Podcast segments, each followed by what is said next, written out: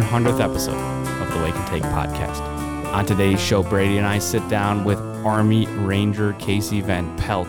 He shares stories from his time training to be an Army Ranger as well as his time in the Rangers program. He's a fantastic human being, and he joins us today for a very special episode uh, of the Wake and Take podcast. Here he is, Casey Van Pelt. Casey Van Pelt joins us on the podcast now. Uh, a little different episode. We do a lot of sports guys, Casey, and you're a sports guy yourself, but we're going to talk a little bit Army, probably a little little sports as well too. We've been talking some sports. Um, but you were in, you were an Army Ranger, and I don't know. Do you still say you are an Army Ranger, or are you are you officially out, or do you do you never leave the the Ranger? Do you ever? Um, trick questions. Um, yeah, I would. Uh, I guess the answer is I say I was because I'm not currently currently serving uh, in the 75th Ranger Regiment. But yep, Seventy fifth. Okay. yep. So yeah, background into into that is this, there's right the 75th Ranger Regiment, which is a special operations group of the Army, uh, and from there, I think they now have four battalions. But when I was in, it was three battalions: first, second, and third um, out of different parts of the country. Um, and so I was stationed um, and p- a part of 3rd Battalion, 75th Ranger Regiment. And I think before we dive too deep, I was asking Brady about this before you got to your own apartment, actually, which is kind of funny. Welcome Just home, taking you boys. out here, yeah. Um, but I would say I don't know that much just about the armed forces in general. So for those who are listening, what's the difference between the General Army and then Army Rangers? Yep. Um, General Army, again, you know, you can't just like apply. Um, Navy SEALs might be the small exception. Um, I don't know. They write books and make movies, so I, I don't know how that all works. Um, so the Navy SEALs might be the small exception because I know you kind of go straight into their pipeline. Um, but I, you know, if I were a betting man, I think they do go into some sort of Navy basic and then through that. So you do have to, um, you know, similar with the Marines um, and the Army, you go through the big Army to start the basic training, right? Yeah. the MEPS where you get medically boarded um, and all of that. Um, and so, yeah, you uh, you basically um, enlist into the Army. You have a, a certain, it's called MOS. Um, if you ask me what that stood for, um, I'm sure I could look it up. MOS. MOS. I'll, I'll look it up right here. Yeah, we would ask him. Um, yeah. The military likes to throw around acronyms and you just use them right after. And Military Operation Code, Occupation Code. occupation code. Um, and so, yeah, you go in with a certain code, Yep. um, and that will kind of dictate maybe what um, what base you do your initial training in. Um, for example, like infantry or um, armor, and maybe ar- artillery takes place at like Fort Benning, which is where I was, and then like communications and intel might um, take place. Those basic trainings might take place at like um, oh, is it Fort Rucker? Um, So all across the U.S., right? Or is it more on the East Coast? um, all across all across the the country. Okay. Uh, but you do feel like the majority of the armies, you know, basic training and stuff are kind of central in that southeast side of the country. Um, yeah, so the army I would say is like southeast Marines. Um, I think they do have two basic trainings, um, which is Camp Pendleton, um, and then Parris Island. So Pendleton, I think, is California, and um, Parris Island, South Carolina. Yep. Okay. And so I think yeah, if you're yeah west of the Mississippi, you go Pendleton. East is Parris. But yeah, everybody again goes through that the the boot camp, uh, basic training and whatnot. If you make it um, there, you then go to that MOS. So they for the majority of people, you stay there. You just kind of go to a different part of the base for that training. Um, and then from there, it's another graduation. And then you get, excuse me, a little bit more into that, more tailored um, uh, training or selection. Okay. Um, and so that's where if you know in your MOS or you had somehow picked up that contract um, to have an opportunity to go try out for the special operations, whether it's um, special forces um, or Ranger Regiment, or if you're in the Navy, you know you're going to go try out to be a Navy SEAL, or if you're in the Marines, I think that's recon. Now, there's also special operations that you can't apply directly to. Um, like if you guys wanted to join the Army tomorrow, you can apply straight to like SEAL Team Six. Those you have to spend time, Right. you know, in SEAL Team Ten. You know, get into the to the SEAL teams, Yeah. and then move up to go there, or like Delta Force, um, and some of those um, smaller places you have to work your way up or be in the army. You can sometimes actually apply straight from like a big army um, unit or job. Okay. So it's kind of like the special forces for the army. Pretty much, that's like the branch that the Army Rangers would be. Not Yep. the branch, but the Yep. unit. So, and again, right there's like, you know, the news does it. Everybody throws around these different names. So, special forces is actually a legitimate group, um, also known as like the Green Berets, um, in the army. So that is also a special operations group. Um, and then, so the army has, of like, um, so yeah, special forces would be um, unconventional special operations group, which means they fight unconventionally.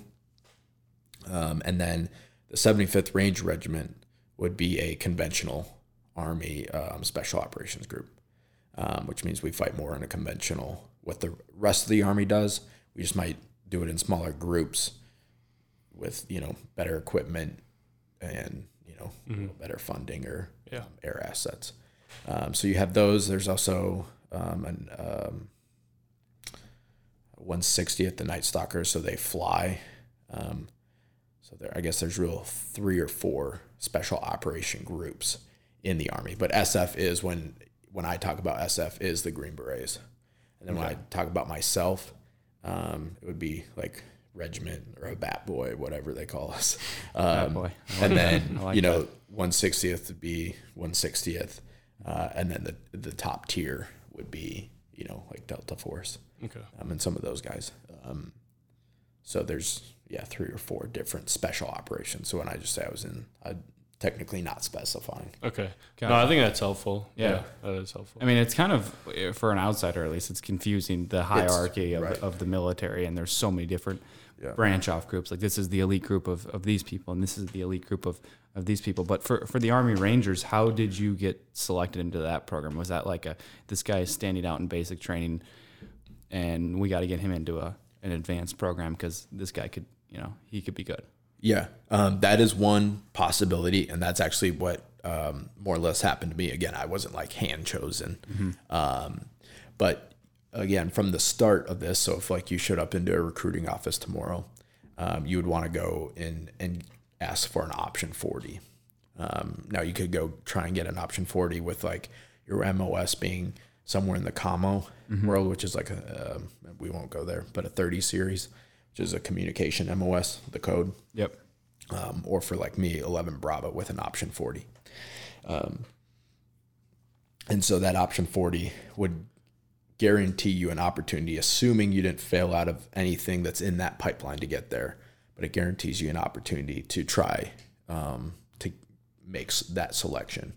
Um, so, and in order for that, you got to pass basic. Um, then you're kind of unit training Yep. uh, for that MOS, then an airborne school, and then actual selection, which is called RASP. RAS, and that's Yep. like the levels of training to get to that. The levels of training. Yep. Now back to can you be like more or less handpicked? Um, so you can go into basic, and let's say, yep, it's 11 Bravo, similar to me. You're going through that pipeline, and you know you're taking certain tests, like whether it's a, a PT test, Yep. Um, and if you start ranking half decent well in those, um, a 75th Ranger Regiment um, recruiter will kind of, or liaison, will come visit and he'll kind of get the, the top 10 names that have been scoring the highest on the PT test. And I'll say, hey, would you like, I've noticed you don't have a contract. Would you like to try this? You know, you'll get airborne school. Um, and so that's where I picked mine up. And I had airborne school in mind.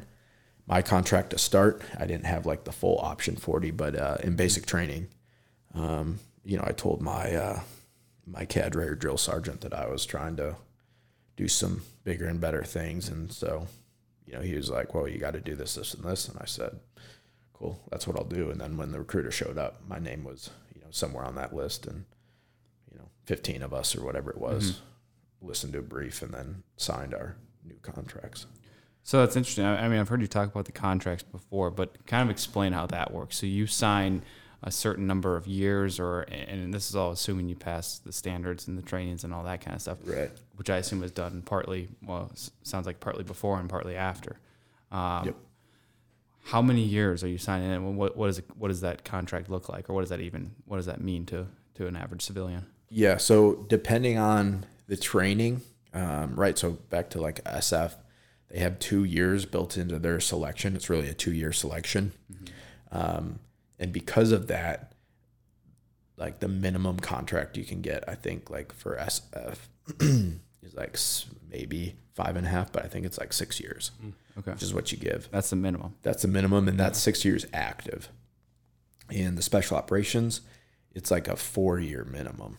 Um, and that's because there's these other schools that are built in that um, take time. And so that's kind of, you know, if you're going to spend two years in a school Yep. And the Army technically only gets to have you working for them instead of them working for you, you know, for three years and they, to want that two extra and now you're at five, I think is how they kind of arrive at that.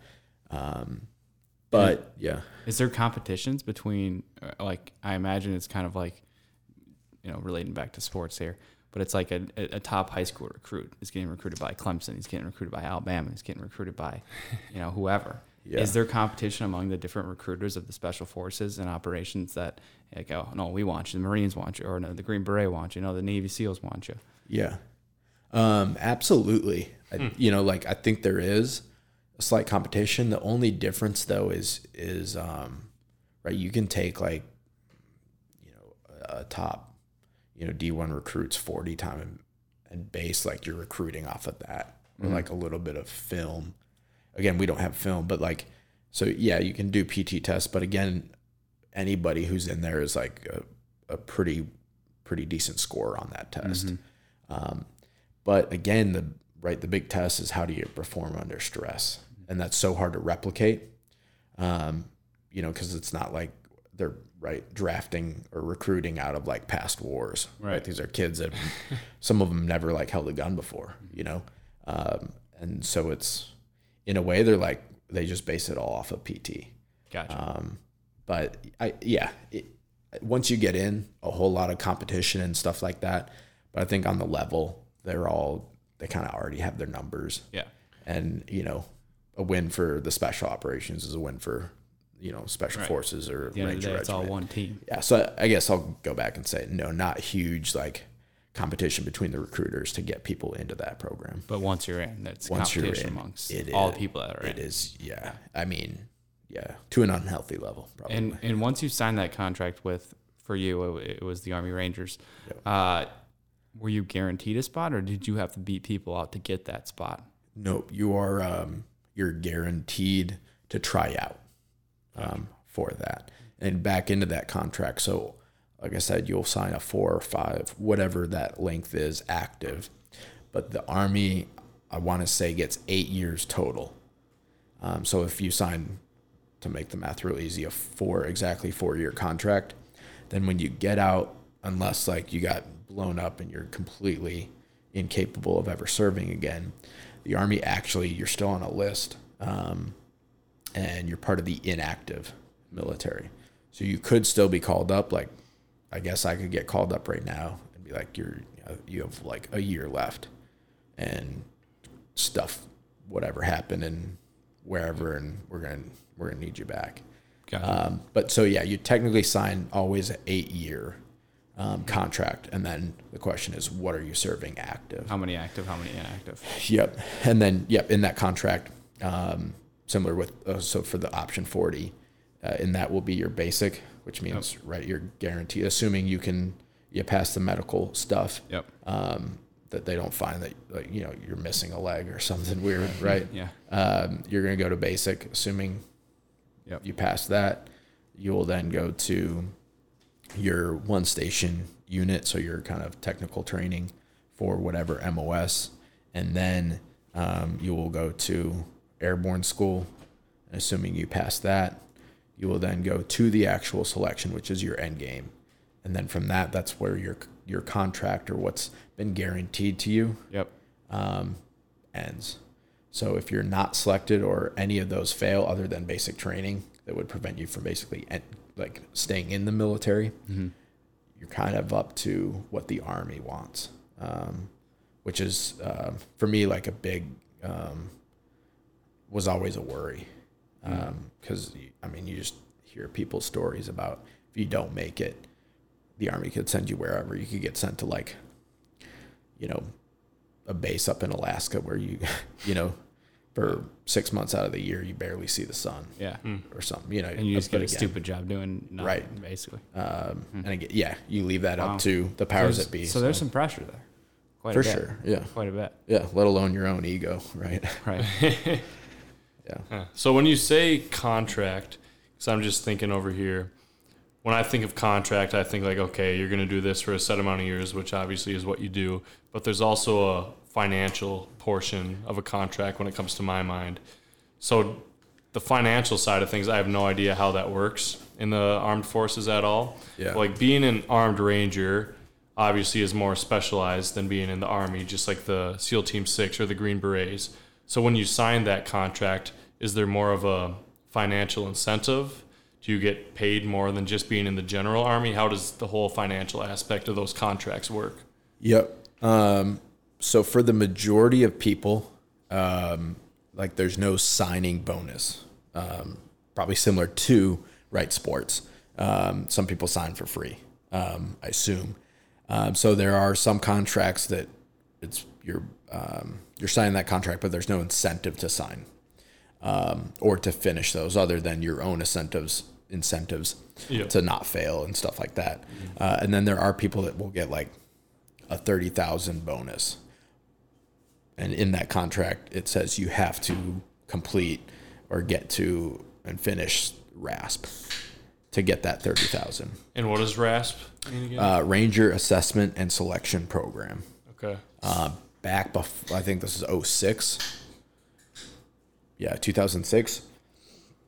It was called RIP um, prior to, I guess, 2006. Um, and then after 2006, and RIP stood for Ranger Indoctrination Program. And they, and it was like a three week program back then. Um, renamed it, revamped, you know, revamped and rebranded. yeah, I can see indoctrination maybe. Yeah. Not the right word to use. Especially fast forward. Uh, yeah. yeah, 13 years. Uh, so yeah, now it's it's RASP and it's a six week selection course. Okay. Yeah. And how was that going back to like if you're going to be an army ranger, there's like a whole like PT, which I assume means physical training. Yep. Yep. Okay. There's like a whole process of being in there. How did that compare to like basic training in the army? Um, it is. It's a whole nut. Right. You can't compare, and you only know what you know at that point in time. Um, right. Like when we were in middle school playing. Um, I know people call it Pop Warner, but for us it was just like Yeah. eighth grade football. Right. Where I came from. Yeah, Anyway. me too. Um, but like, right, eighth grade football was like, you know, it was tough. It was like, but it was, you know, it was the coolest thing we ever did.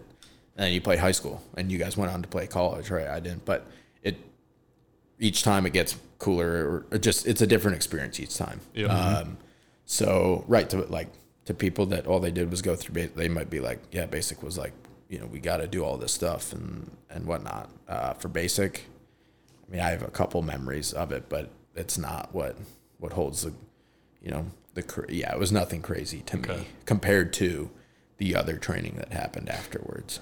Um, yeah, Are you able to speak about any of the crazy things that you experienced during like your army ranger Well, training? let's start with basic for a second. Yeah, Give yeah, it a yeah. score out of 10, just to kind of put it all on a scale. Like difficulty, mental fatigue, or whatever, or the pressure they put you on, the stress.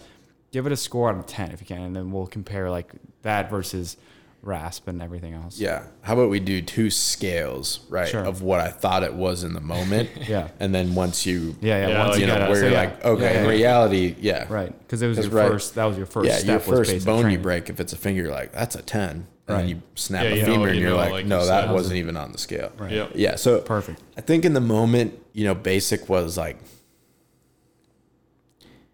as a whole, I'd give it like a, a six or a seven. Okay. And at moments, you know, I thought it was like the end of the world. So at moments, it was to me like, a, I guess 10 would mean it was. So yeah, I'd give it a six and an eight. Um, it was consistently a six. And at times, you know, it felt pretty, pretty tough. And what would you say for rasp Rasp in moment? in the moment, uh, there were, I mean, there were 11s, Yeah. uh, but there were 10s absolutely in the moment. Um, and again, my mind, so for the scale, you know, my mindset in the end is, well, if you finished or you got through it, it couldn't have been a 10. But in the moment, you know, it was like, I mean, I absolutely thought about, you know, walking over to cadre and be like, I think this is silly and I'm out, you know?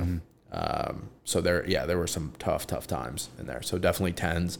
I would say consistently, once again, like a, a seven, seven to an eight. Seven to an eight. Yeah. What was one of those moments where you're like, "This is this is I've had enough." Yeah, this is an 11. I got to I've- go I've talk. had I got to get enough. out of here. Um, to try and explain this correctly, which will- we'll just start kind of going into RASP because it plays a part into how mm-hmm. I got to an 11. sure. Um, we were um, and I think I said by the way RASP was a six week course it's eight I was mistaken Okay. I you know in the in the fog of war Yeah. Hey. I, you're all good. um, but so on week three you go to a place called Cole Range in fact by the way I think Discovery Channel did that uh, series of surviving the cut yeah. Yeah. Yeah. uh, RASP is on there. So they talk a little bit about Cole Range there. But Cole Range is you basically be are taken away from like the uh, the stricter like formal training area, right, with barracks and running water, and you get taken to this field, um, and they take you there for I think it's like four days. Uh, I think it's five days, four nights okay. and um, you i want to say you do a 10 mile road march out there um, and that's time. So you have probably no less than you know 40 pounds. I'm sure it was more but i know like that's kind of what the minimum is. Um, for for rasp it's kind of you're right around 40 because i think the true minimum dry and a ruck is basically like um, a backpack with like some sort of a frame. Um, so you can put a lot of equipment or weight um, in there. But yeah, 10 mile road march out to this place, Cole Range, um, with, you know, your, your week's kind of clothing, which is, you know, maybe three uniforms, like six pairs of socks. Um, believe it or not, they didn't let you wear underwear. Um, and the reason being, Yeah, who really knows, Yeah. you know, why all these things happen. Uh, but the reason being is most of your heat, um, right, is in your armpits, um, around your neck, and then in your crotch section. Um, right when it's winter out, that's where most of your heat is. Um, and so if you have extra clothing down there, you end up trapping that. And then there's really no, or there's a handful of other ways that heat is going to escape. But in Georgia, where this training was, uh, right in Fort Benning, Georgia, um, during the summer, it'll hit like 107 degrees. And then you, right, and that's like um, with like I don't know, 75% humidity, maybe higher. So like heated indexes are like 110, 115. Yeah. Um, that's like instant sweat when you walk outside heat Yeah. Yeah. with, Um, with at least 40 pounds on your back. Yeah, you're you're drenched walk. when you yeah when you finish some of these physical events that have you do. It looks right like you just completely submerge yourself in a in a lake or a pond or whatever, and and then showed up. Um, so yeah, you're always losing a lot of a lot of fluids. So anyway, yeah, you you do this road march out, um, and then they it's basically a place to, I mean, really make you quit, um, and then test your land nav navigation abilities, um, which is all you have is like um, a map, a protractor, a compass, a flashlight, and a pencil Wow. um, and you're given the grids of four, yeah, five points, um, and you have four hours to go find as many points as possible. And they do this, I think you, yeah, they do day into night to start. So you start with two hours of daylight to two hours of no daylight. So um, two hours a day, two hours a night, four hours total. And then you come back, you know, you bring your score sheet where you write what um, what point you thought was at that um, at those grid coordinates that were given to you. Um, so you're graded on that. Excuse me. Jersey Mike's is coming up. Um, and um, you're graded on that, and then they put you to bed more or less um, after some fun games. They'll put you to bed, and then you wake up two hours. Again, you're waking up far before this, but they'll send you out into two hours of night, which is really early morning, into two hours of daylight, which is again like that once the sun has come up. Yep. First two hours of sun. Um, yeah, so that's night, and then kind of again depending how you view it. Um, so two iterations, you know, Yeah. and it's been less than twelve hours, um, and then um, you'll do that again. So you're technically into that second day, and then you'll that second night you'll do day into night, and then night into day, and that might be about it. what What is the terrain like that you're Um, working through? I mean, you're eh, yeah. some of it's in the night, so how how can you even see? Um, you can't. There now there are a couple road slash trail systems in there that they allow you to stay on. You can't be on the border roads, um, so they ask you to stay 15 meters off of that. Um, but you know if you've ever spent time in the woods, it's takes time and energy to walk like through the woods. Yep. Um, and so, yeah, the key is to stay on some sort of beaten path the best you can. Or if you can't, just to, again, kind of stay where you are or stay as close to some of those roads. So it's called hand railing a road, is the military term, what we all used. And that way you kind of have a reference point instead of like getting kind of lost in the woods. But um, yeah, you're in Columbus, Georgia. So you're um, right on the west side of Georgia, east side of Alabama. Um, the whole base actually borders the Chattahoochee River. I think they wrote songs about that Oh, way yeah. down yonder. Way Um, down, yeah. So it's it's pretty swampy Yeah. in there. It's not a swamp, um, but it's it's hillyish terrain. Um, can be very rainy. They do say you're never at Cole Range unless it rains. Mm. Um, so yeah, it's rainy, you know, and if it's, you know, between late spring and late fall, it's pretty hot Mm. there. But And yeah. how many rangers are with you at this time? Or how big is the, the the training group that goes out there? I think you start. I want to say like 180 Mm. um, people, and by the probably the first night, first or second night of this land nav, you probably dropped close to 90 or 80 people. Wow. From guys just dropping out of it. Yep.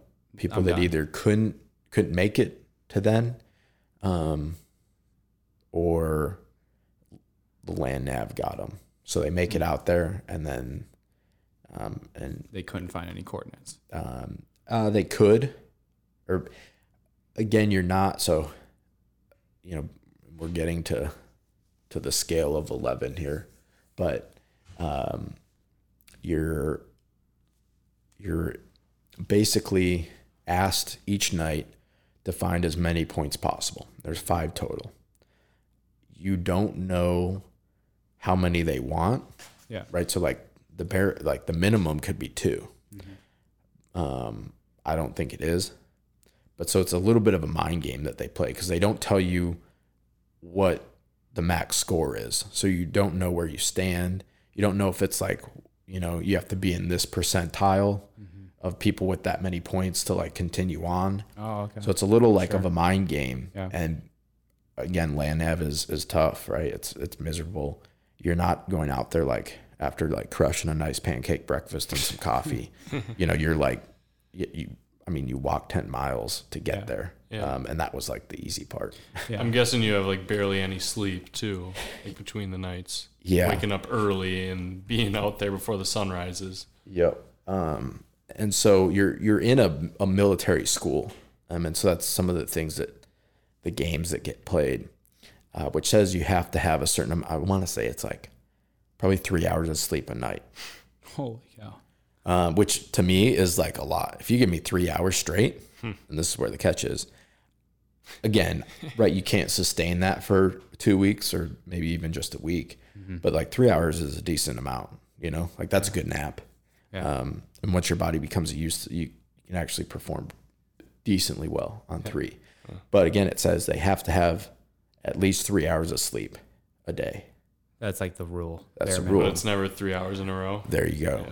Jeez. Or let's say someone wants to be generous, like uh, you know, someone higher up is is around supervising. Well, I'm not going to give you three hours in the middle of the night where it's nice and cool. You know, if it's August, I'm going to put you out in the middle of a field, Yeah. right? In 107, you can't sleep at 107. You're just your body's focusing on a couple different other things at that time. Yeah. Um, so, but right, what you do with that time, as long as I right or I don't do this, but the cadre that are running it announce, hey, this is your time to sleep. Enjoy.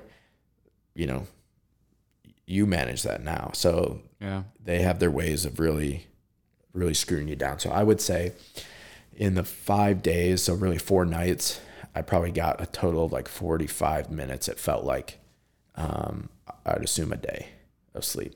Wow. And how do you Yeah, we'll say an hour, hour a night. How do you keep the motor going? How, how like does the body just take over at that point and it's survival mode and it's adrenaline all day to keep just keep your body going? Yeah, it's. I don't even know if you have a. I'm. I'm sure there is adrenaline. Um, but yeah, it really becomes your motivation to be part of this. You know, this group of special operations. Um, so it all comes down to to motivation and how bad do you want? Like, how much are you willing to give? Um, and yeah, but it. I mean, it's and this is where you start hitting some of those points where you, you are so beaten that you really do question like i don't know how much more i can take Yeah. um you know So that Yeah. that that first night, that march, not the first night, but that that march out to to the field and how many? You said five days, four nights. That was the the Yeah. was that the first time you were really like, maybe this isn't for me, and obviously it was for you, or you stayed in it at least. But was that that was the first time that it was really like, wow, am, am I cut out for this? yeah so it was actually after it is when i was like um i think you always i, you, I mean maybe some people can be like yeah i was just i was 100% the whole time i knew i was going to crush it um i was confident but i mean there were times where i was not sure you know that i was truly going to to make it because again it is tough. But yeah so i hit my point where i was like i think this is kind of dumb right? Like i haven't slept in forever. Um at the end of that week so i had um i thought i had made it. Um another thing that kind of hits you with at the end of that week is peers so you're part of you, you know you um, you're split into two sections everybody in the in the selection at the time in the course so two platoons usually by last name so you got like i don't know what's in the middle of the alphabet but i'm gonna go with like m M, yeah, I was gonna say M too. um, so like anybody with the last name M to X. X is I don't yeah. yeah, the Um, back is half of the alphabet. the back was- half, yeah, yeah, make sure I don't sound like a moron. yeah. the, the last thirteen letters. Yeah, the last um, is part of like second platoon, and then A Mm-hmm. through M is um, part of first, and then they make break that into like four squads, um, and then you get peered in that squad. So like if we were all in a squad, I'd be like, hey, Brady, I thought Brady performed well. He was always helpful, whatever. You know, I really don't have anything crazy bad to say. You know, So you're peer reviewing everybody. everybody, your- and they're peer reviewing you. Sure. Um, and so, I mean, there are people that you are like, no, I, you know, he was, he helped me like, you know, with whatever, a team player, you, you say nice things. And then there's people, and it kind of sucks that sometimes there's a lot of them you're like, I don't remember that guy. And so because you don't, kind of put him towards the end. And if that happens, then he's like the low man on. And then there are people that, um, I remember peering a guy out um, that was just, you know, again, who's to say I'm a, decent human being, but just not no one I would like to go to war with. Um, which usually you don't run into that. Usually it's like, oh, he means well or something. But this is just like, no, man, you don't. I know you don't belong here. Not saying I do, but I know you don't. Yeah. Yeah. And at that point, how long had you been in the military? Was that already a year in No, before you started peer reviewing? and Uh, I 'cause I, mean, got that's in a in- big yeah. responsibility. in March I was in this course. End of end of August, oh, or this was Okay. probably in September. So, So I had, I had not a- five or not six months. five or six months. Not even a Yep. okay. Yep. And how many were you peered with, or how many did you? Was that like ten people? Or probably 12. Twelve. Okay. 12 and that, yeah, would be my guess. And at the time this was going on, how old were you in all this? Uh, when I got to selection, um, they hold you, you, so you show up from airborne school, this whole pipeline to get there.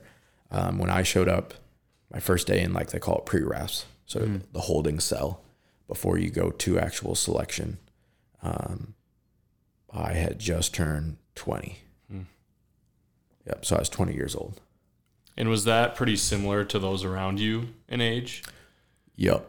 I would say you probably didn't have anyone below the age of 19. Um, average. There's always maybe a couple. Um, and and then you had some older older cats in there. You'd have um, one of my good friends. I mean, he was probably 25. Um, I know a couple like 28 year olds.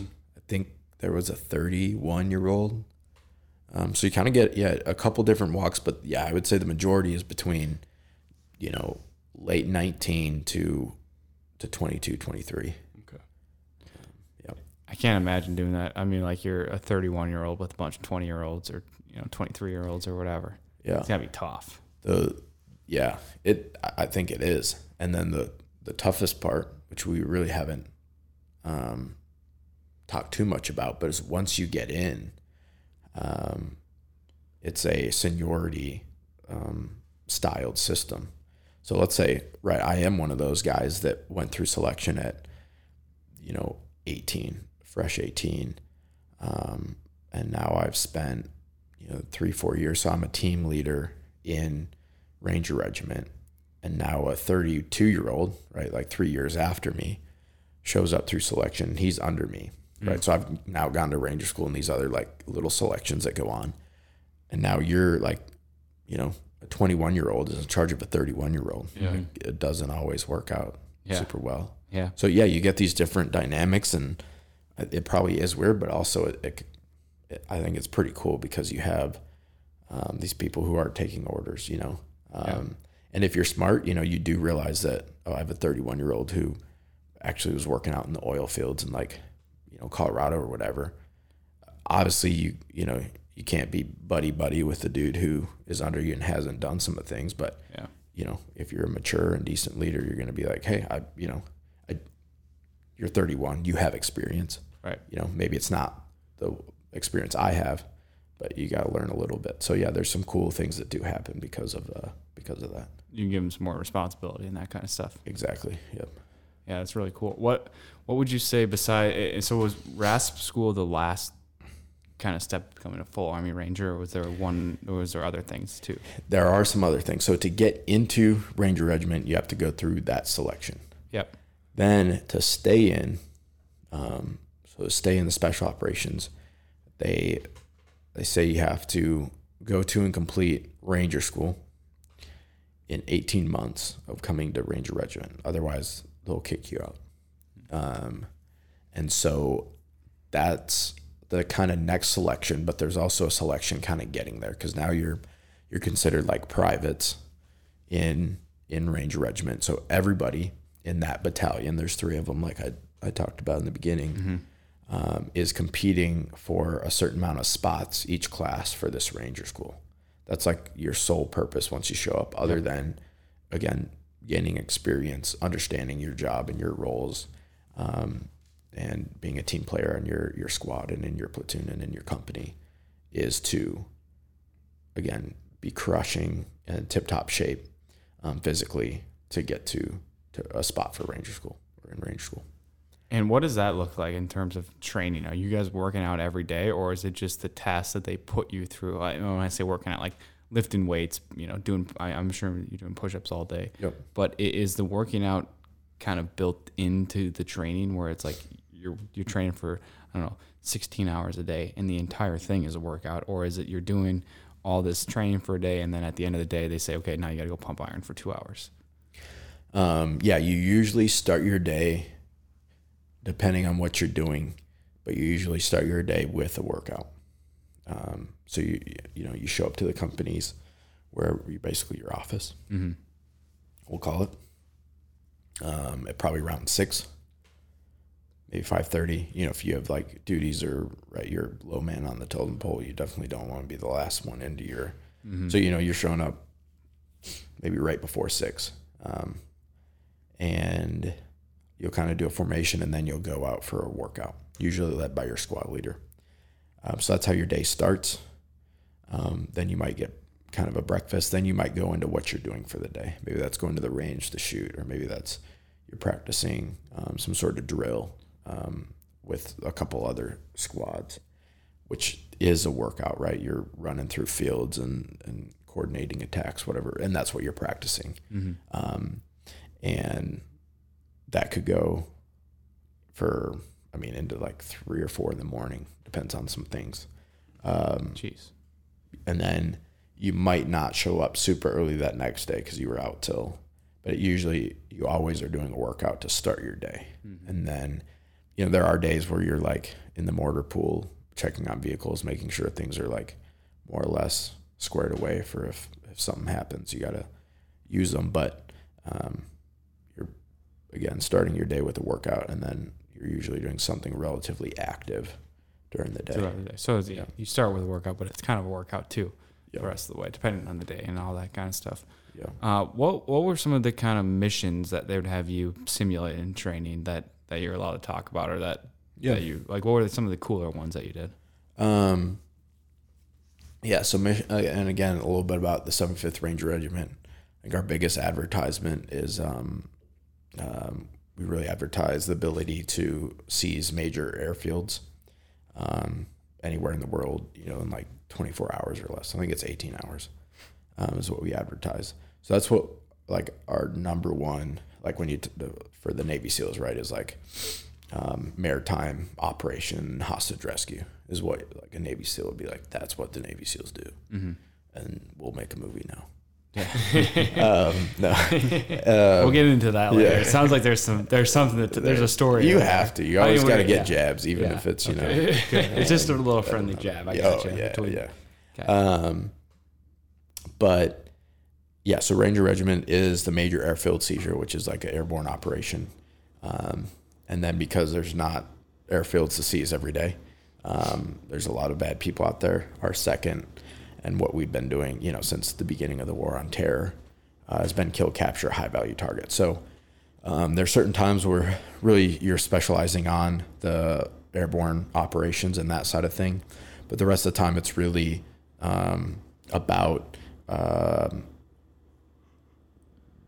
getting your your room clearing and those kind of close quarter um, situations squared away um, and dialed in as a team, as a squad, and those sort of things. Because that's again what what everybody's doing over on deployment is that type of work. So that's really what you work on is again a lot of um, shooting and marksman, and then um, your kind of close quarters um, skills. When you're doing any of these missions, do you ever like enjoy them in the moment or like hey this is actually a pretty cool one or is it always just the mindset i've just got to get through today to see tomorrow just take one day at a time Missions in stateside or like over in stateside i'd say like more so training like the training- missions training missions. putting you through yeah. Um, they're pretty they're pretty stressful um, because you're being usually you're being graded um, and um, so it's it's it's like a test. So it's kind of yeah you're just trying to live to to see another day yeah. and to not embarrass yourself or your squad or your platoon. Um, and again, you're it's a competition too at the same time because you're competing against.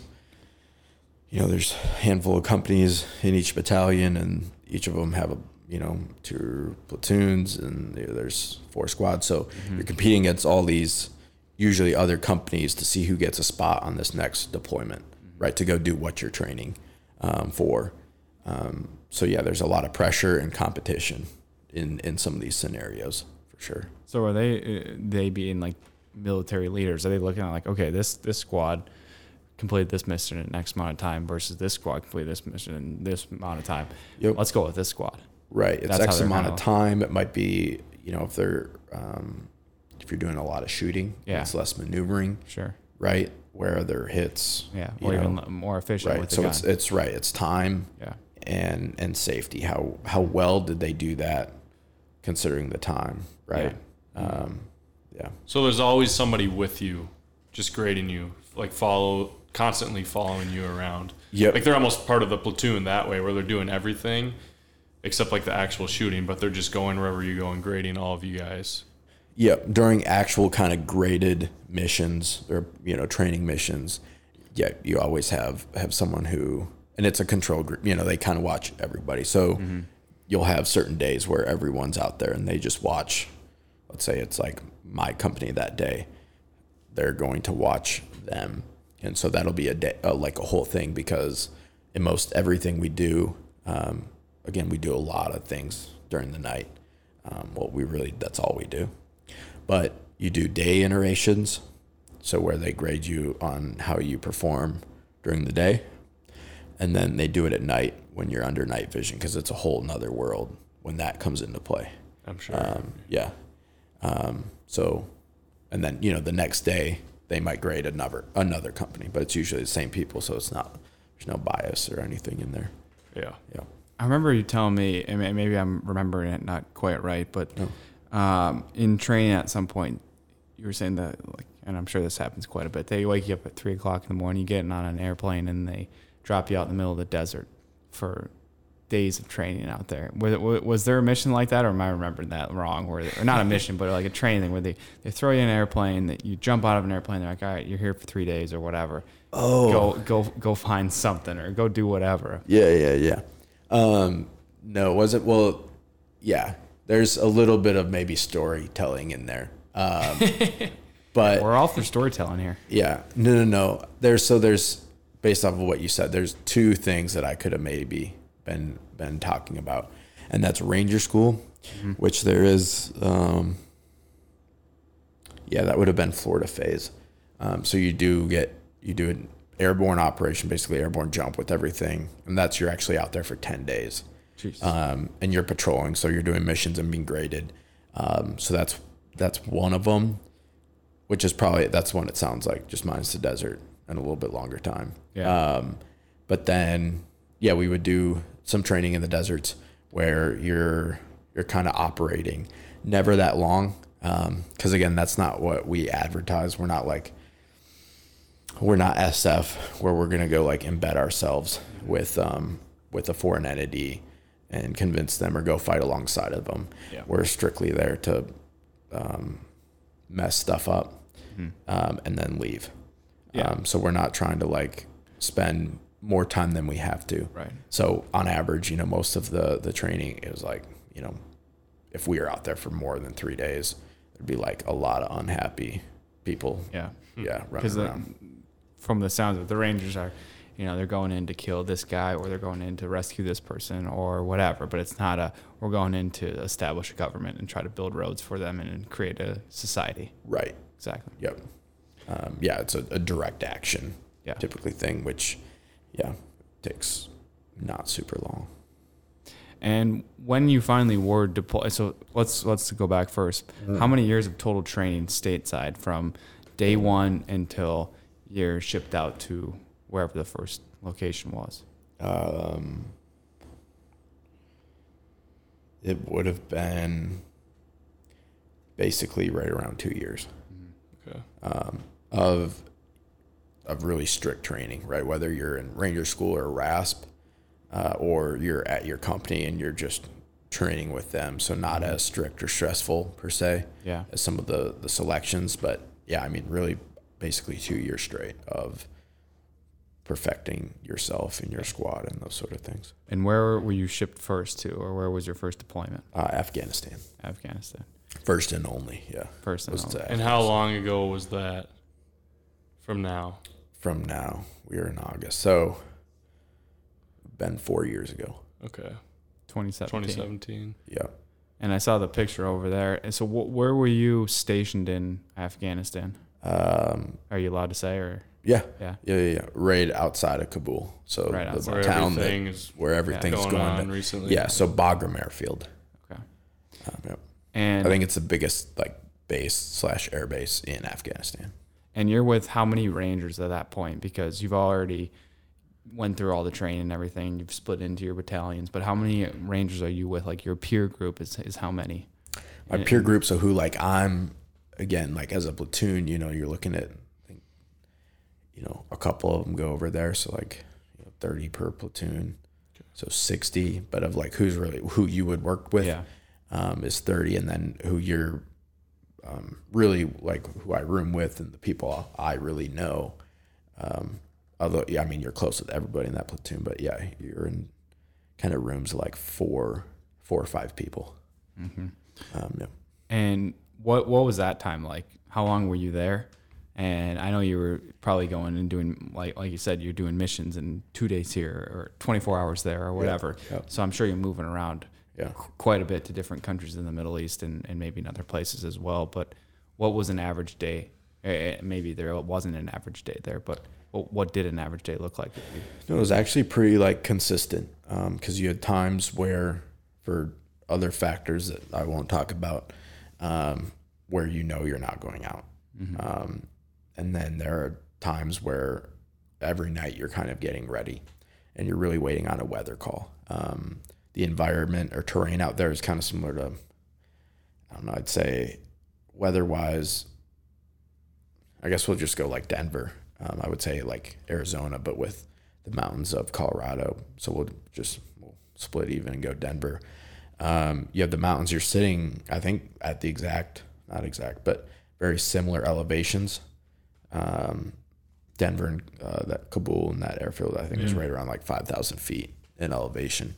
Um, and then the the mountains give off odd storms. You know, it can be perfectly fine weather where you're at, but like the next valley over is getting hit with a storm. Yeah. Um, and and so you'll be waiting on. All right, is that storm going to roll through? Can do we have to go through that storm?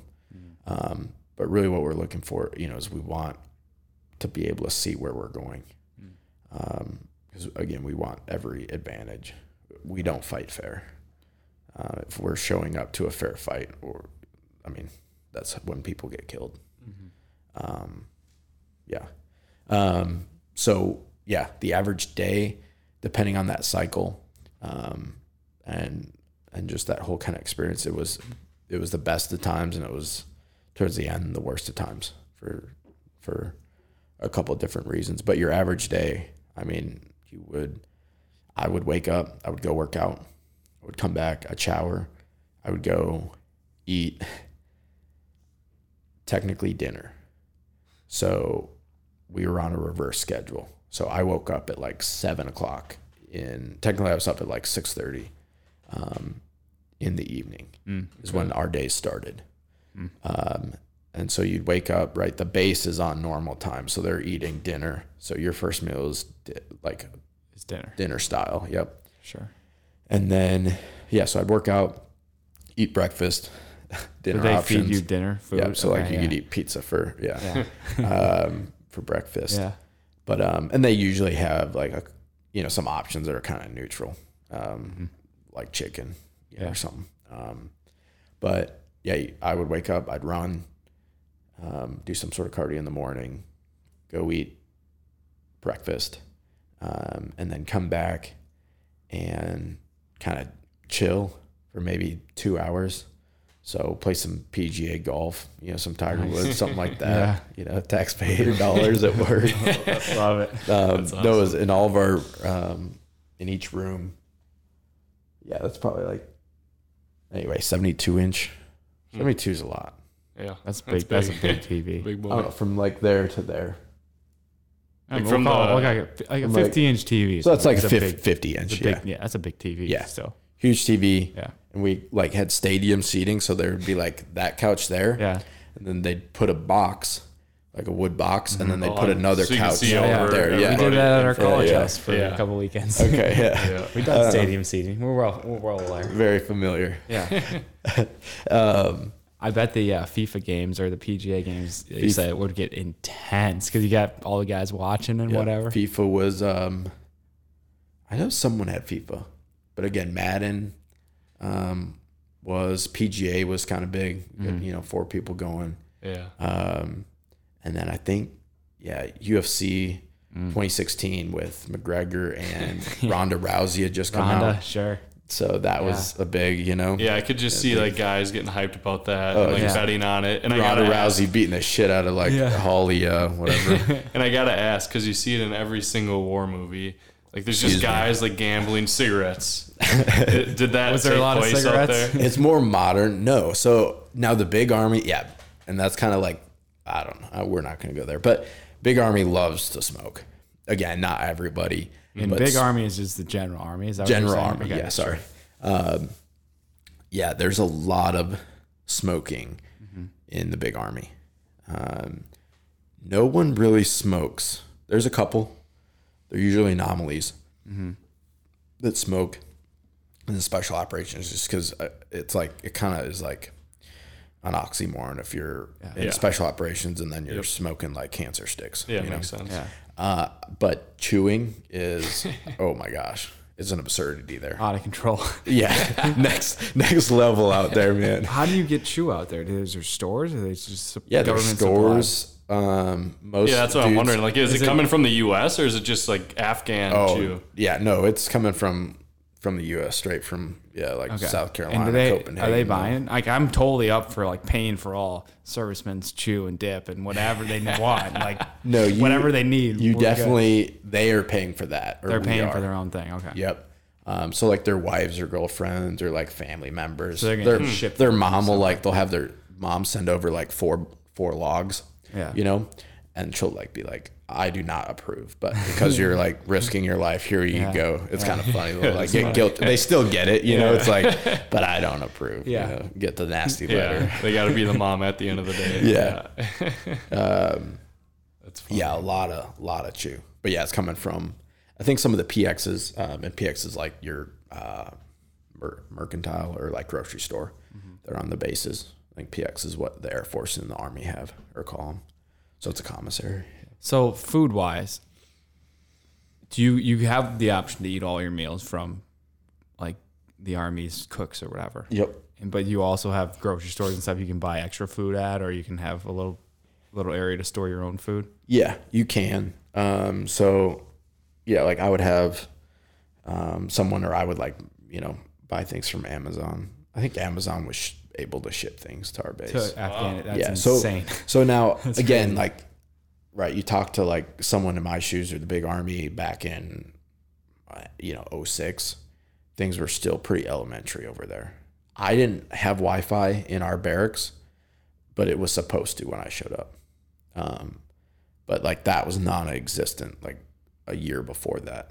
Yeah. Um, so no, the deployment, I you know, it's like a like Bagram is like it's a huge military base.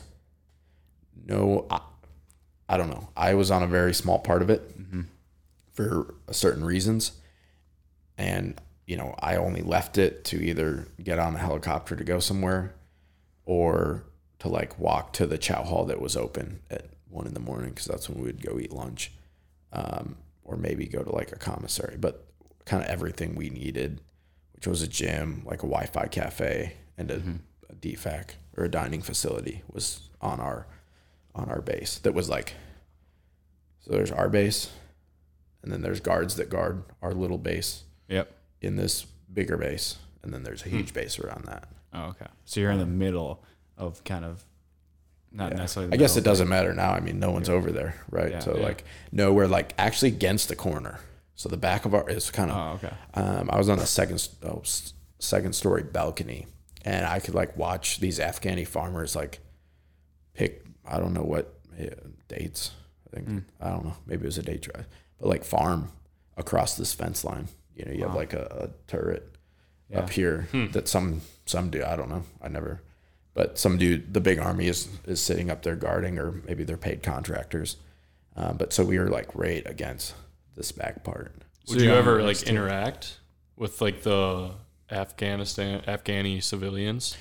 Yeah, there's a couple markets, which I you know don't exactly know how this all worked, but I they were right towards some of these gates, but they were technically inside the base. So I think right they went through a pretty strict screening process. but um yeah, you know you'd go in these markets and like they'd sell you like fake knockoff brand like Oakley shades or you know like um you know just iPods like jailbroke iPods or something like super ghetto. Yeah. Um, but no, you'd go and like negotiate with these guys. These guys are like, oh man, they are, yeah, it'd be like fifty dollars. You'd legitimately like walk them down to like twenty, or they just yeah, Be like all right, no, and you'd be like all right, see ya. They're like okay, we'll do thirty, we'll do thirty, you know, and you'd be like okay, but I want this as well, and you'd yeah, Yeah. negotiate. You'd like come back with some really, um, I brought some stuff. I brought my Yeah, I was sister gonna like this if like you have anything. this bronze um bronze like arabian horse she has it trying to think of i brought like scarves back for all the sisters. Yeah. um or shawls or whatever they call them Yeah.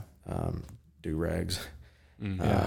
baklava um yeah. you can find some cool a lot of like old russian stuff. The soviets that left stuff. Yeah. Yeah. um yeah.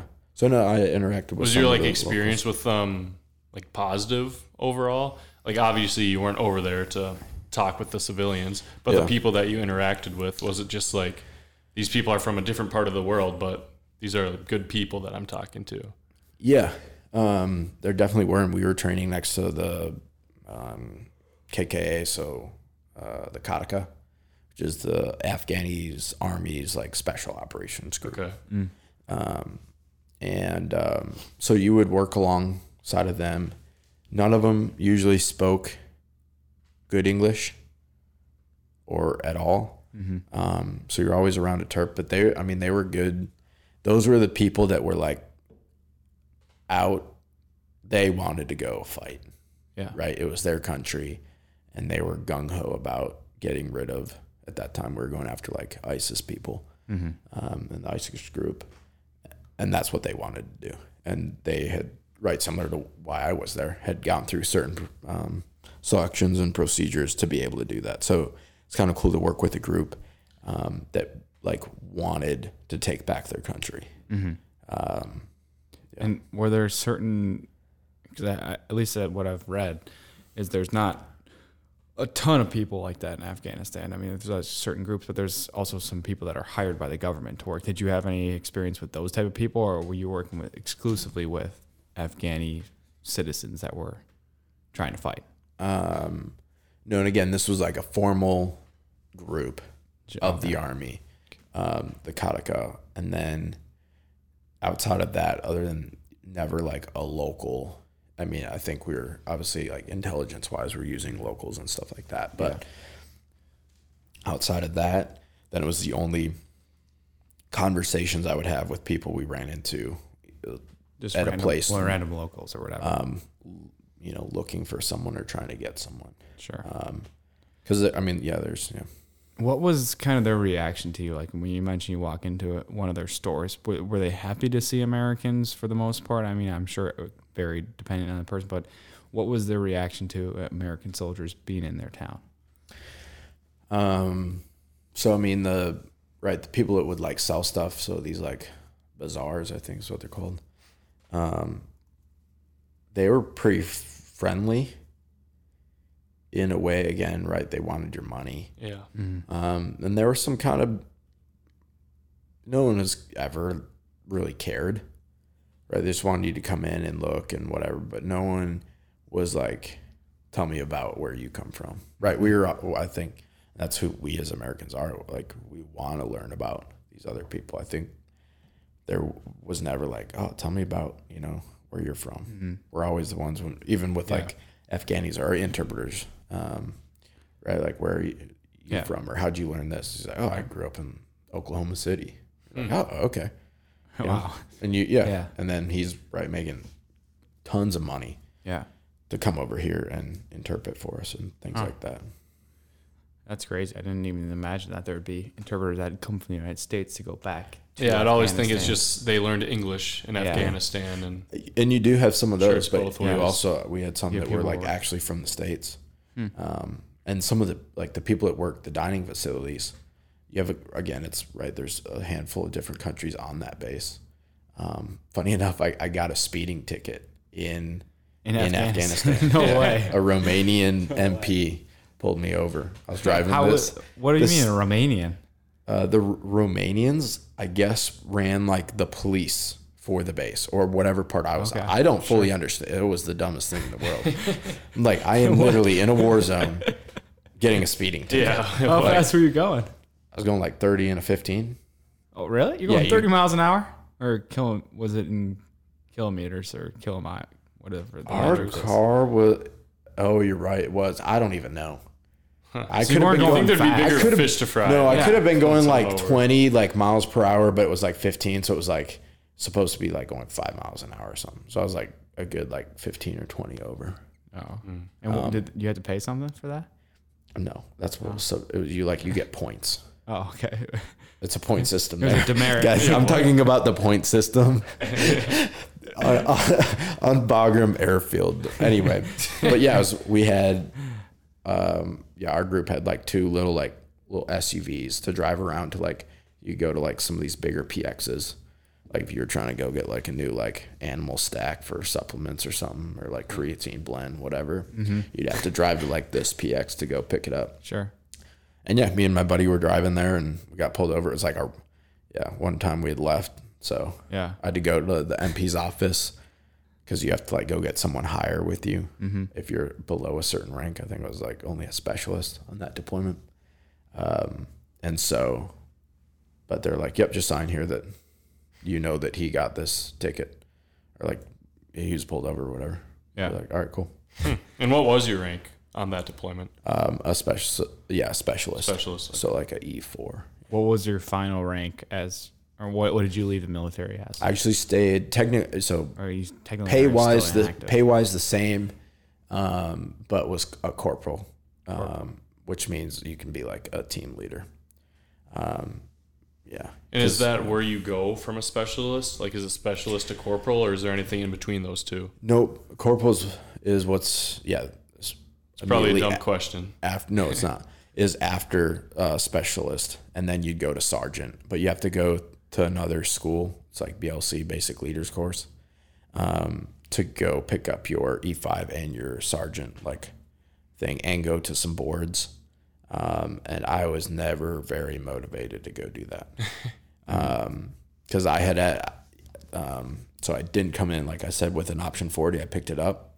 What's crazy, I didn't know this at the time. I assumed that when I signed this new contract, they that I would end up with like a five year contract. So I signed one for like basically right under four years, and so I assumed it would change to like a good five years. Well, it didn't.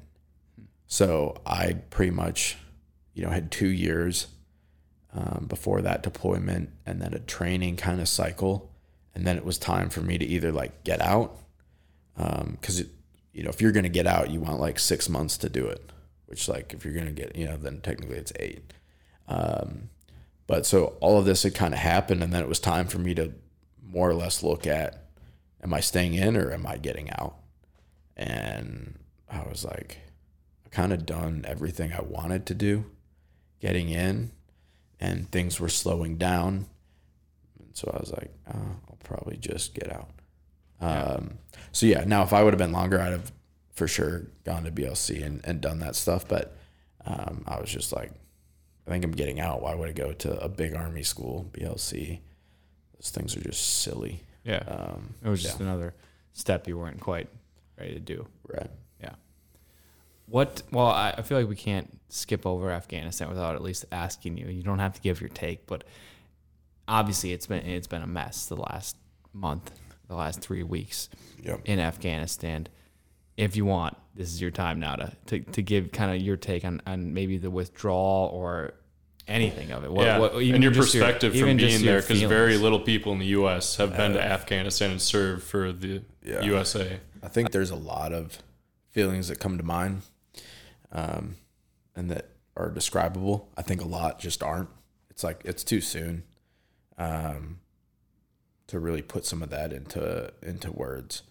I would say um, to really simplify it though, just sad, sad and, and depressing, uh, and a little bit disappointing, um, to kind of go out like that. Um, I- yeah, yep. Um, Yeah. Um, and I'd say that's probably the same emotions for the United States as well as the people there. Um, I, I mean, there already is, but I think there's going to be a large or a pretty substantial human rights crisis that comes out of this, um, just off of right who the Taliban, who some of these groups are, and what they believe in, and that's I mean in direct conflict with like, um, you know, women and their rights right. and basic human rights. Um, you know, whether that's a woman, whether that's you know a straight, you know, male, mm-hmm. what yeah, Yeah. what have you.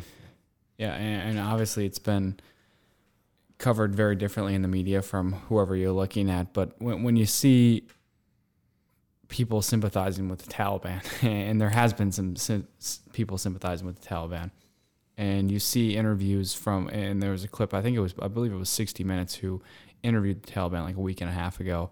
And there was a cutaway clip. It didn't make it on, on air, but it was a cutaway clip and it somehow made it to Twitter.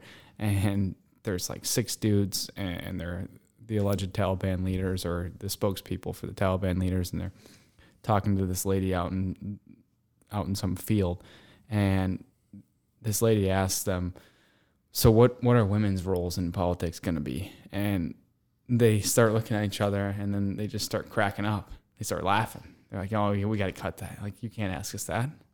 And it's obvious, like women aren't going to have any role. Like, they're that is a laughable. You ask the Taliban what role women are going to have in the government, and they laugh. They, they think it's a joke, and they, they legitimately did. Go look at the clip. The clip. It's all over Twitter. Yep. And when you see things like that, and, you were fighting mostly ISIS when you were there, but now the Taliban has kind of resurged, and they have taken control of the airport. They've t- taken control of the entire country. I mean, that that has to be infuriating in, in some sense. Yeah. Um, it, a little bit. Um, I guess for, you know, for infuriating when in the end, I mean, we did what we could. Um, Yeah. uh, we didn't do a great job on probably leaving. Um, obviously, um, I think that's what's kind of. I mean, this might be the first time most major news networks have all more or less agreed on something like that. Where like this was kind of well, absolutely a poor, a poorly run operation. Mm-hmm. And who's to blame? I, I'm, they're gonna write books and make movies about it mm-hmm. because I mean, someone messed up in a major way. Mm. Um, and I mean, to start, you got to look at Afghanistan as a country. Right. Um, you know, and I, it's had so many major players in terms of terrorist groups from you know, the start of the Taliban and Al Qaeda, into ISIS, and then back really to the Taliban. Um, that maybe we we thought there was more hope than there actually was, but um, you know, you'd have heard if a couple of these bases that we were withdrawing from before we got to Baf and Kabul, um, if they were actually putting up fights and losing lives um, to try and like keep the Taliban out. But I, I mean, I've seen the videos, and you can just watch the news. Like you know, you don't even have to be a C student to understand what's going on. Um, is they're going door to door, base to base, saying, "We're here," and those doors and those bases, you know, those doors are basically being like, "We don't want to die." Mm-hmm. or have our heads cut off. Right. Come on in, raise your flag. We're not going to fight you anymore. Uh, just a lack of hope. Yeah. Um, so, again, I you know I wasn't part of the intelligence community, so I don't know if people knew that this was going to be what happens. Uh, I think it's a huge con. Yeah, it's I mean super complex, but um, I don't think people thought it was going to ever really last. But I, I'm sure no one knew that it was going to deteriorate the way that it did as fast as it did until recent. And then now how that was handled again. That's what life is, right? A series of unfortunate events that Right. play into hu- right the end product, which is like, you know, how the heck did we get here? Right. Um, and then we're judged on how we managed that horribly Right. messed up situation. Which I mean, I'm gonna give it an F. Yeah.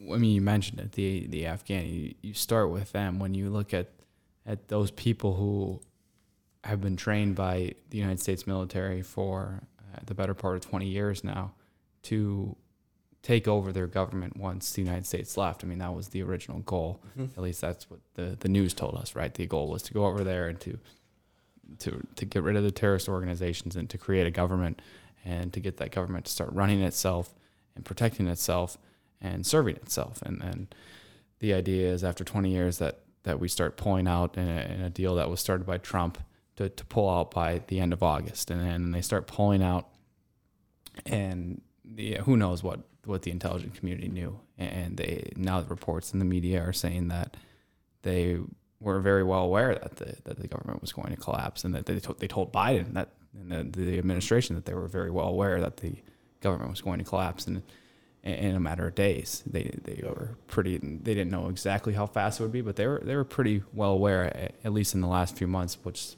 has been reported in the last few days now. Um, I don't know where I was going with that. I lost my train of thought. But when when you hear about the Afghani people falling in that many days and the president fleeing the country in what two hours after or, or two days after Right. uh, a lot of i mean two days we're talking about 20 years worth of training not not we're training one guy for 20 years but Yeah. the country for 20 years and, and in a matter of days they fell apart i mean right, yeah. and hours in 20 years of occupation to give it up within a day. and and that's not an is- indictment on on the best military that's ever walked this planet. You know, Right. that, that's not an indictment on that, but that's an indictment on those people. I mean, at some point, it has to become self. It has to become their own responsibility to take care of their own people, and whether they want to do that or not want to do that is not our choice. Right. And I mean, that's that that's got to be something that that everybody, whether you're serving the military or not, we all pay taxes. We've all sent not our own individual money, but we've we've sent millions and millions and trillions of dollars, two trillion, if you want to look at the total cost. we spent two trillion dollars of of aid and all that stuff too. And whether that comes in the form of troops or being building building roads or building schools, two trillion dollars over 20 years to Afghanistan, and they fall in a matter of days. I mean, what what does that say about the people that, and many of them probably good people, but when you get that herd mentality of of all these people in one camp being super aggressive towards the vast majority of Afghanistan, I mean, how do you how do you stop it? And it's a question that we can't answer. Right? Uh, the United States military hasn't had an answer for, and we, we don't really know how to stop it. And now we're at a at a point where yeah, we've been there for two for 20 years and, and two trillion dollars, and we're not really any different than what we started at. Right. We just gave them more equipment and uh, resources than they've ever had before. Yeah, Um, which, yeah, and it right. They're gonna make movies, and they're gonna write books, um, and that's right. I think you hit it very well. Is like you can't control some of that, but I think when you realize, right, of this really kind of two week or two and a half week, because I think that the real pullout started in um, on August thirteenth. Um, So middle of August, we're at the end, you know, so two, two and a half weeks. But yeah, when you realize in the first two days that, I mean, the leader of that country has run off with a substantial amount of money Gone. and it's gone. Yeah. I think that's when you realize, and oh, by the way, over the past six months, any base you've left has been quickly not overrun. It's not like the Taliban's just like, you know, forcing their way. They're, it's being handed over to them. Right. They're abandoned then- sites that they're to then right be like, again, whatever decision was made, and I'm not a general. Um, thank God. I think those people, a lot of resi- resignations are being sent to their offices. I, I, I don't know how you fight for some of them at this point because, right? At what point it wasn't like, okay, this is not how we envisioned it. We can live with giving the Taliban, you know, 60 UH 60 helicopters over 10 years. But the front that right to like in two days, them to have a fully functioning Air Force, right? You know, 300 LMTV, like the, the amount of, I think is wild. So to, to continue, know that, right, things have changed, maybe out of your control, maybe not. I don't know. But things have definitely changed. And to just continue to say, yeah, we're going to leave everything. I, I mean, the Taliban hasn't changed. Um, you know, I, I don't know. I think it's still spelled the same, Right. right? I think I mean, they you already look it up, it's a terrorist group. Yeah. They already Um, pulled the women out of school. Yeah. So the, the fact that we were okay with just handing all of that stuff over, the fact that, okay, so your government is now gone. Is that really Afghanistan or is that a Taliban controlled area of land?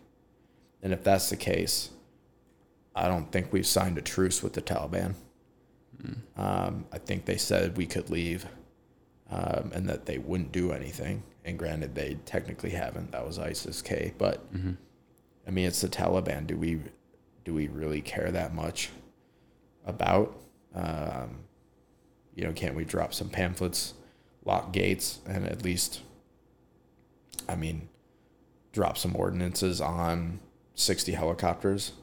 When we realized two days into a two and a half week process, this wasn't going to work. Mm-hmm. and that well okay let's just not give them everything. Um, but that's not what we did which i think is just the oddest thing in the world. Because that's the first when some i mean that was our protocol.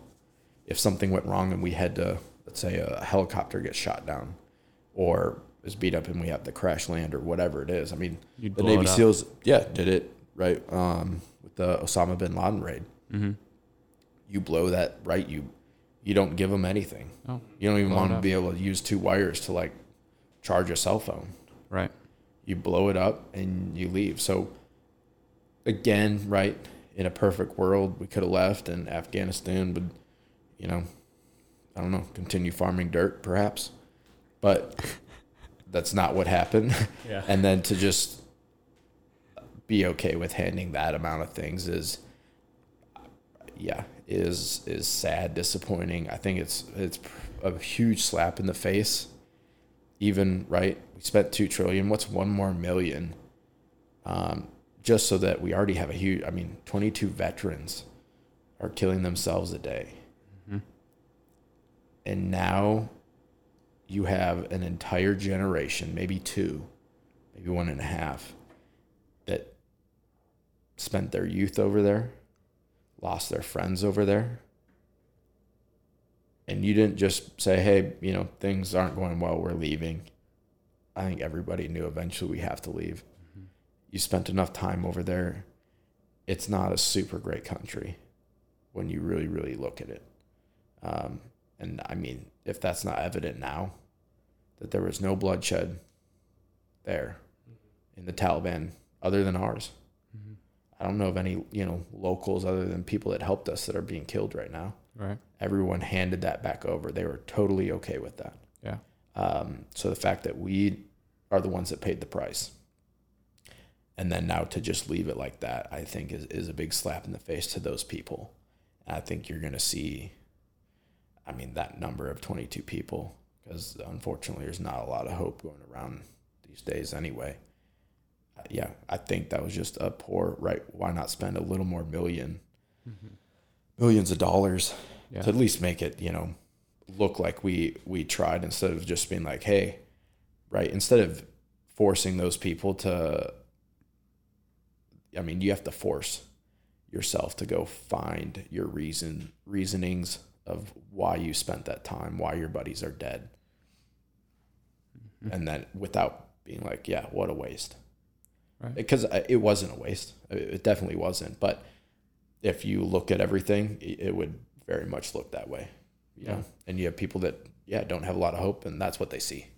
And if they're not willing to look a little deeper and realize that it truly wasn't a waste, but again, Yeah. you're just it, there's people that don't don't do that Yeah. and won't do it, and uh, so I think that was kind of um, a poor way to pull out, knowing that that's I mean, Yeah. twenty years of people. Yeah. Right? This wasn't Vietnam. That was like a handful of years that were real real bad. This is twenty years of Yeah. of people and mothers with you know one less son Right. and and yeah And that's kind of what the media narrative is right now, at least in some fronts, is that what did what was the point of that? What was the point of 20 years? And obviously, you have the personal experiences to say that you went there and, and it wasn't a waste. you you can think back of times that you personally impacted somebody's life, and whether that be saving them from this terrorist who was living in their town, and you literally killed the person that was going around and killing all these people, or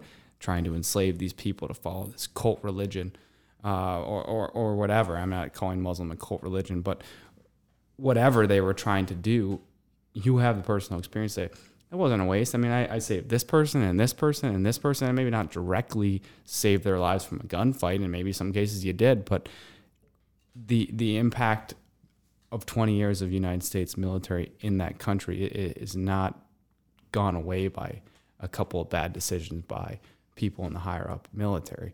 Although that might be the way the media is portraying it, I mean, there's still a lot of good things that were done there. I mean, look at I would I would love to see a, a, a plane shot of what the country looked like before we got there and what we looked like, what it looks like now because it's completely different. I mean, there wasn't roads, there wasn't all the whatever. Basically, every single major infrastructure that was built there was built by the United States Army, was built by the Army Corps of Engineers. All the roads and all that kind of. I mean, sure they had some stuff there beforehand, but and this is a, a common thread throughout the United States history of the, of the military. They go to these countries, they help build them roads and schools and sanitation plants and and all these things just to have a society which isn't gone away now that the fact that the Taliban is there.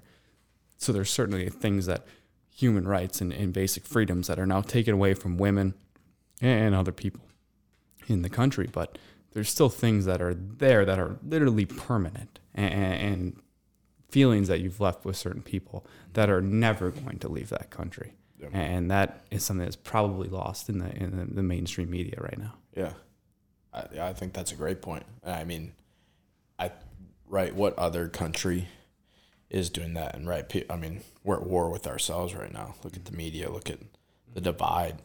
But I mean, they're right. Our country's horrible, and we're this and we're that. Maybe, but we're the best country in the world, hands down. And the fact that we spent twenty years, you know, to try and help another country that I mean, did us wrong, the people in it, it goes to show just how great we are. Yeah. No, we're not perfect.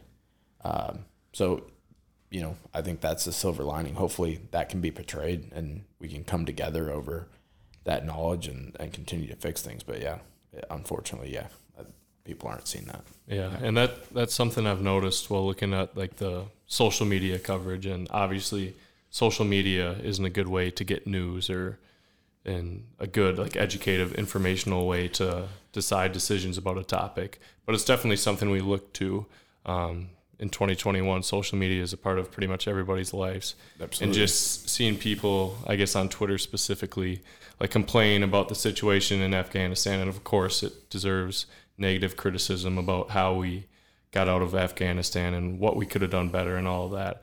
But just to hear people complain about the U.S. and like U.S. citizens saying like, "Oh, like I'm ashamed to live in the U.S. Which sure you can, you don't have to agree with what happened, but the U.S. is the best country out there. We're so fortunate to just win the lottery and be born in the U.S. compared to, and uh, it's even more obvious than it should be right now with girls not being able to go to school in Afghanistan, gay people getting killed in Afghanistan. Like we're the most tolerant country out of 200 plus countries in the world because of what our military has done in the past, and it's just even more obvious um, than it should have been before this. But we are just so fortunate compared to these third world countries, whatever you want to call them, that don't have basic freedom and basic rights, which people should have. And just so many people, it seems like our age or younger, just take so much of that for granted and get caught in the whole social media and the media in general. Oh, the U.S., the U.S. this, U.S. that. We're so fortunate, and the whole Kabul, Afghanistan situation has just exemplified it. We do some things great. We, we do a lot of things great. We do some things not great. And this is one of those instances, like you said, books and movies will be made out of this. But at the end of the day, we're Americans and we are so lucky and so fortunate to be an American citizen. Absolutely. And I mean, it, it's actually portrayed blatantly to us. Think about the videos that every major media news outlet showed. Do like, where else and what other country, you know, does this happen where people are hanging on to the side of planes to try and get out? Mm-hmm. Not, not to, you know, not Spanish planes, not Russian, Soviet planes, not Soviet, but mm-hmm. you know, not China, not planes to to Germany, to the United States. They're willing to hang on to the side of a plane to get out, throw their babies over a barbed wire fence. Mm-hmm. I, right? And in some cases, it's I'm sure they knew that that they weren't going to be able to hang on to a jet going across the world. Like, and I'm sure some of these people were thinking, my best option is falling off a jet from 10,000 feet up in the air or staying to live in a Taliban-run country. Yep. And they chose to die from 10,000 feet. Yep. And that's that says everything you need to know about Yeah. what that organization stands for. No matter what they're being portrayed as in the media or what they're saying on their social media accounts or their Twitter accounts, which somehow in, in hell is still allowed by Jack Dorsey and Twitter. That's a whole other conversation. The fact that the Taliban is on Twitter. Uh, that tells you everything you need to know. There is citizens of their country hanging on to a jet that's taking off on a runway, which is sure death. I mean, they, whether they know it or not, and I'm sure most of them did, that they're hanging on to a plane that's about to go hundreds of miles an hour and tens of thousands of feet into the air, where there's no oxygen. They're going to die, and they chose death over living in a country run by the Taliban. And that tells you everything you need to know about about that country, about the way it's ran, and about that party, or or that not that party, but that organization, the Taliban. And that is, I mean, uh, it's sad. It's heartbreaking to see those videos, and it- really gives you an appreciation of of how lucky we are to be uh, born in this country. And I know there's probably a couple of Australians, maybe Oscar, listening to this, uh, but to be born in a free country that's not controlled by a, a, a radical group of of terrorists, and that's just we're incredibly lucky. Yeah. Incredibly blessed, right? Lottery tickets. I couldn't have said it better. That's yeah. Right And if that's yeah, if videos of dudes hanging on to planes isn't. I mean, right? We have again a divide over like the border and how to end. But again, the the what is being portrayed just blatantly is that thousands of people. no one goes south of Mexico to try and get into Panama, right? No one's going there. Maybe there is someone I don't know, but not 1000s um, so in the end, uh, again, America's not perfect, but there's a reason. Thousands of people cross over fences and deserts, and apparently now hang on to sides of jets to do it. We're broken, but we're still the best country in the world. Hey, we invented the light bulb, we invented the car, we invented the airplane, we invented these microphones. We're talking on. We invented the laptop. I'm looking at the refrigerator, the washing machine, the TV. I could go on and on and on. The American ingenuity is unmatched in human history, at least the human history that we know about. And when people think that we aren't living in the greatest republic in human history, and when they start to complain about this or that or the other thing, we just have no sense of what the reality of this world has looked like for the last 4.6 billion years and however many years that humans have lived on this earth. We have no perspective of, what people have gone through. And I think that just is a product of the, the spoiled uh, culture of America that we're so lucky to have grown up in this massive bubble we call the United States of America that we don't have the full perspective of human history, of, of slavery, of mass floods, of disasters destroying the entire society that we know. And we just don't have that. We have the pandemic of, uh, of 2020 and that's or, or of 20 the covid pandemic that's what the closest thing our generation has to a life altering event that has completely shifted the entire world and that is nothing compared to uh, what has happened in, in other countries around the world for the last 100 million years mm-hmm. and that's just that's something we're, we're, we're kind of spoiled to be a part of of that ignorance of, of americans and it's a blessing and a curse but it's something that we're learning more about each and every day. It's very fascinating. Casey, thanks for coming on. We're going to do this again for sure because we haven't even hit probably 20% of, of what we could talk about. And I'm sure there's millions of stories you could tell us and, and a whole bunch of more insights. So let's do it again. I appreciate it. It was an absolute pleasure. Thank you. Thank you.